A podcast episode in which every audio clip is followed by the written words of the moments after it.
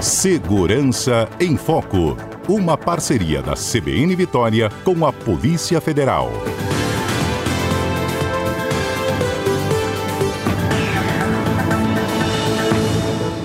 Hoje a gente vai tratar de uma droga chamada fentanil uma droga que mais mata hoje nos Estados Unidos, foi apreendida com traficantes pela primeira vez no Brasil. Trata-se de um anestésico 50 vezes mais viciante que a heroína e 100 vezes mais forte do que a morfina.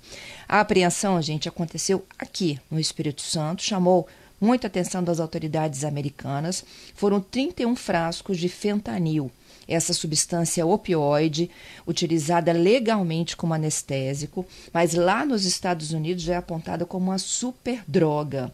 Nós vamos dividir essa conversa aqui em duas etapas. Meu primeiro convidado, para a gente entender o que é essa substância, por que é uma preocupação enorme dos organismos internacionais é com André Bittencourt, já é um conhecido de vocês aqui no Segurança em Foco. Ele é perito criminal federal e é um estudioso em drogas. André, meu bom dia para você. Bom dia, Fernanda. Bom dia para todos os ouvintes. André, se é uma droga, na verdade não é uma droga, é uma substância, né? Que é permitida uhum. como anestésico, como ela se transforma nesse poderio todo aí? É, essa droga, na verdade, ela tem é, função né, em centro cirúrgico e também para tratamento de dor, né? Assim como a, própria morfina também tem, é, é utilizada para combater dores crônicas, pacientes que estão em estágio terminal de doenças como câncer, mas as pessoas desvirtuam o uso é, hospitalar dessa droga para utilizar ela como uma droga recreativa. Né? Essa droga ela gera um efeito é, de euforia associada a um relaxamento, né? Então, as pessoas a, a, acabam desvirtuando o uso hospitalar e farmacológico da droga para utilizar ela como droga recreativa. Uhum. Quem consegue comprar ela no Brasil como anestésico? Na verdade, essa droga é uma droga controlada, né? A venda dela tem precisa de receita médica. É, se eu não me engano, médicos veterinários também podem prescrever essa droga e médicos, né? Então é uma droga que, em princípio, não é de livre circulação, você não consegue chegar no, no, e fazer uma compra dela. E durante um período, inclusive, a utilização dela foi exclusivamente para uso hospitalar. É, isso pode ter variado aí conforme a classificação da, da Anvisa, mas de qualquer maneira não é uma droga, de, não é uma substância de livre circulação, porque não faz sentido uma substância que no uso hospitalar é uma substância é, injetável, por exemplo, ser vendida numa farmácia. Ela tem outras apresentações, como por exemplo de, de selos dérmicos, né, que é para tratamento de alguns, alguns, algumas doenças específicas. Esse você poderia comprar na farmácia, mas nesse caso precisaria de receita médica que diz lá lá o nome do paciente, o nome do médico que está receitando. Então tem um controle sobre a venda desse produto. Tem um mínimo tipo de controle, né? Quando a gente percebe aí que tem uma atuação paralela, que tem gente desvirtuando o uso. Exatamente, né? A gente tem um caso, uma casuística diferente da casuística americana, né? A casuística americana é, tem muita produção de fentanil em laboratórios é, que são laboratórios clandestinos. Então, não é o, o, lá o consumo dessa droga ficou tão grande que os próprios traficantes estão sintetizando essa droga, porque essa droga é uma droga sintética, né, um opioide sintético. O que a gente tem de apreensão no Brasil, e a gente já teve outras apreensões na Polícia Federal também, é, são sempre do frasco do medicamento industrializado. Então, não é uma droga que foi sintetizada no laboratório fundo, fundo de quintal. É uma, uma droga que tem uma procedência. Você sabe qual foi o laboratório que fez e ela foi desviada em algum momento, em algum hospital, e por isso, é, e essa mesma situação foi que foi encontrada aqui no Espírito Santo. Né? Também eram ampolas que estavam identificadas a ampola do, do, produto, né? Então tinham lá o nome fentanil já na, já na ampola. O que chamou a atenção para esse caso específico foi que foi a primeira vez que esse tipo de droga foi apreendida em um laboratório que estava trabalhando com cocaína. Ou seja, era o mesmo, mesmo traficante que estava lidando com a cocaína, também estava lidando com a fentanil, isso que acendeu essa luz de, de alerta. Porque as outras vezes em que essa droga é, foi apreendida, inclusive já foi apreendida pela Polícia Federal, era sempre numa situação de desvio de medicamento. Então, é, não tinha essa associação com outras drogas. Hum, então, peraí, eles iam misturar o fentanil com a cocaína? Na verdade, isso pode acontecer, apesar de ser um, um contrassenso, porque a gente já falou aqui em outros programas, né? A cocaína ela é um estimulante do sistema nervoso central. Então, ela causa uma euforia, uma agitação, aumento de pressão cardíaca. É, então, é, ela é uma droga que estimula o seu sistema. E o fentanil, como todos os opioides, é uma, um depressor. Né? Então, ele diminui a velocidade do, do seu organismo. Então, existe o uso das pessoas tentarem contrabalancear, e esse é o principal alerta que eu acho que a gente tem que fazer em relação a essa droga, e é, o principal, é um dos principais problemas que a gente está tendo nos Estados Unidos, tá? Que o que acontece? A pessoa, ela quer ter a, o, o, o, efeito da droga, do, da cocaína, por exemplo, mas ela não quer ter os efeitos colaterais, digamos assim. Ela não quer ter ansiedade, ela não quer que a pressão fique alta, ela não quer é, ter, ter, a paranoia que vem acompanhado com isso. Então ela fala assim, então eu vou tomar uma outra que me relaxa, porque aí eu não vou ter, eu vou criar um contraste, né? E aí, quando a pessoa começa a fazer esse tipo de associação, primeiro, é, é como se ela tivesse assim, ela vai, vai, vai beber e sabe que vai ter ressaca no dia seguinte, ela já toma a bebida junto com o analgésico, né? Uhum. E no, no, no, nossa, nosso organismo não funciona é, desse jeito, né? Cada droga tem, cada substância que a gente toma, cada remédio que a gente toma, ele tem um tempo de ação, né? Então você tem um remédio que você tem que tomar de 4 em 4 horas, porque o tempo de meia-vida, o tempo de eficiência dele é menor. Outro você toma um por dia, porque o tempo de meia-vida, o tempo de eficiência dele é maior. Quando a pessoa começa a fazer combinações de substâncias diferentes, ela não tem controle do que está acontecendo. Né? A gente sempre fala que droga não tem bula, não tem quantidade, você não sabe o quanto tem ali.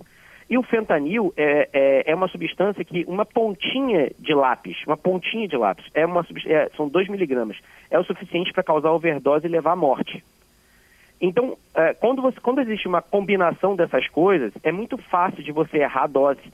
É muito fácil de, do, da pessoa, por exemplo, ela, ela fazer o uso das duas substâncias ao mesmo tempo e inicialmente ela ter sucesso, né? Ela realmente teve o efeito que ela queria da cocaína, mas não teve os efeitos colaterais porque foi mascarado pelo opioide que ela tomou junto. Só que na hora que o efeito do opioide acaba, você tem um disparo do efeito da cocaína. E aí você, o seu, seu coração estava numa determinada velocidade porque ele estava com uma âncora segurando ele. Quando essa âncora sai, você tem um, um, um, um acréscimo gigantesco acontecendo, acontecendo num pequeno intervalo de tempo. Então você pode ter uma parada cardíaca, você pode ter um AVC, então, o uso de, dessas substâncias concomitantes, como elas têm tempo de meia-vida, como eu estava falando, diferente, o efeito de uma vai acabar antes da outra. E aí você vai ter um efeito rebote muito mais violento do que você teria isso. Então você tem um efeito rebote como um problema, você tem que as drogas, você não sabe a concentração que a pessoa está tomando, então o, o, cara pode estar utilizando e aí ele chegar na dose letal de fentanil com muita facilidade, porque a quantidade de, de fentanil que você precisa para ter uma overdose é muito pequena, ou seja, além de tudo isso, o seu organismo ele gera uma acomodação. A pessoa ela fica viciada em duas drogas ao mesmo tempo o tratamento médico de uma overdose disso é desafiador, porque você tem o seu, o seu coração, é como se você estivesse acelerando um carro e freando ele ao mesmo tempo, né? A pessoa fica cantando pneu. O pneu que está sendo cantado ali é o coração do usuário. Ele vai sendo é, forçado num sistema de empurra e puxa ao mesmo tempo, em que para você tratar isso no hospital é muito complicado. E mesmo quando a pessoa vai parar de usar droga, que ela vai para um centro de tratamento, os efeitos que você tem para poder tirar esse desmame da droga é muito complicado. É realmente um desafio farmacológico porque a pessoa ela acabou se viciando em duas drogas que são antagônicas para a maior parte do corpo.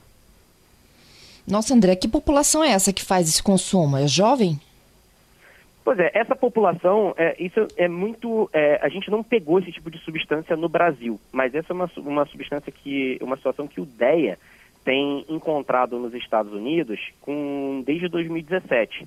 É, essa situação está acontecendo em jovens adultos, tá? Normalmente o pessoal ali, segundo as, as últimas estatísticas que eu vi do DEA aqui, dos 24 aos 35 anos. E é, tem aumentado fortemente a quantidade de óbitos por overdose. Né? Uhum. Então, a pessoa que estava acostumada a utilizar, é, a utilizar cocaína, né? E, e, utilizava, sei lá, um pino, dois pinos, e aí se você tiver com o fentanil, dependendo da, da mistura que foi feita, a pessoa não está habituada ao uso do fentanil, é, ela acaba tendo um, uma overdose por conta do fentanil. Então a gente teve um aumento de óbitos. A última estatística que eu vi do DEA, eu acho que 75% dos óbitos que aconteceram é, por cocaína é, o tinha no corpo da pessoa também fentanil, né? E é por isso que acendeu essa luz. Na hora que você tem uma investigação em que você, no mesmo lugar você, que está tá sendo traficado cocaína, também está sendo traficado fentanil, você cria, opa, será que isso está sendo feito aqui? Nas análises que a gente tem, a Polícia Federal tem um projeto chamado é, Projeto PEQI, Projeto de Perfil Químico, né? É, em Brasília, a gente pega amostras de materiais de todos os estados, faz essa análise. Eu fiz essa checagem junto com o pessoal do PEQI ontem, né? E ah. a, a, informação é que até o momento a gente não teve essa, essa não, não tivemos essa droga misturada, a gente não detectou isso no, no, no nosso sistema de controle, né? Mas chamou, chamou a atenção porque a, a o pessoal americano está tendo esse problema lá, né? Então acabou acendendo uma luz aqui por conta disso. Entendido. André, mais uma vez queria te agradecer pela sua gentileza e a colaboração conosco no enfrentamento prevenção, educação e formação, não é isso? Com certeza, a gente tem que tomar cuidado, as pessoas têm que pensar no que elas estão fazendo, lembrar que uh, drogas recreativas não têm eh, não tem prescrição, não, você não sabe que substância você está tomando. A gente já teve, eu sempre gosto de repetir aqui, vários casos em que um traficante acha que está vendendo um selo de LSD, o usuário acha que está pegando um selo de LSD, a gente pega o selo aqui e tem outras substâncias sintéticas, tem fentanil, enfim, tem outras coisas. Isso acontece para cocaína, para êxtase, para comprimido. Então, as pessoas, elas estão colocando dentro do organismo coisa que elas não sabem o que são e elas não sabem a dosagem e, às vezes, o, o desfecho desse tipo de responsabilidade que a pessoa está tendo com a sua própria saúde pode ser fatal. Então, o alerta para as pessoas é que não façam esse tipo de, de uso de substância, que tenham mais cuidado com a sua própria saúde. Entendido. Oh, a pergunta aqui do Augusto. No hospital ela não tem esse efeito, porque a dose é muito pequena, não é isso? Na verdade, no hospital, o efeito que as pessoas têm é de sedação, né? É um efeito pré-cirúrgico.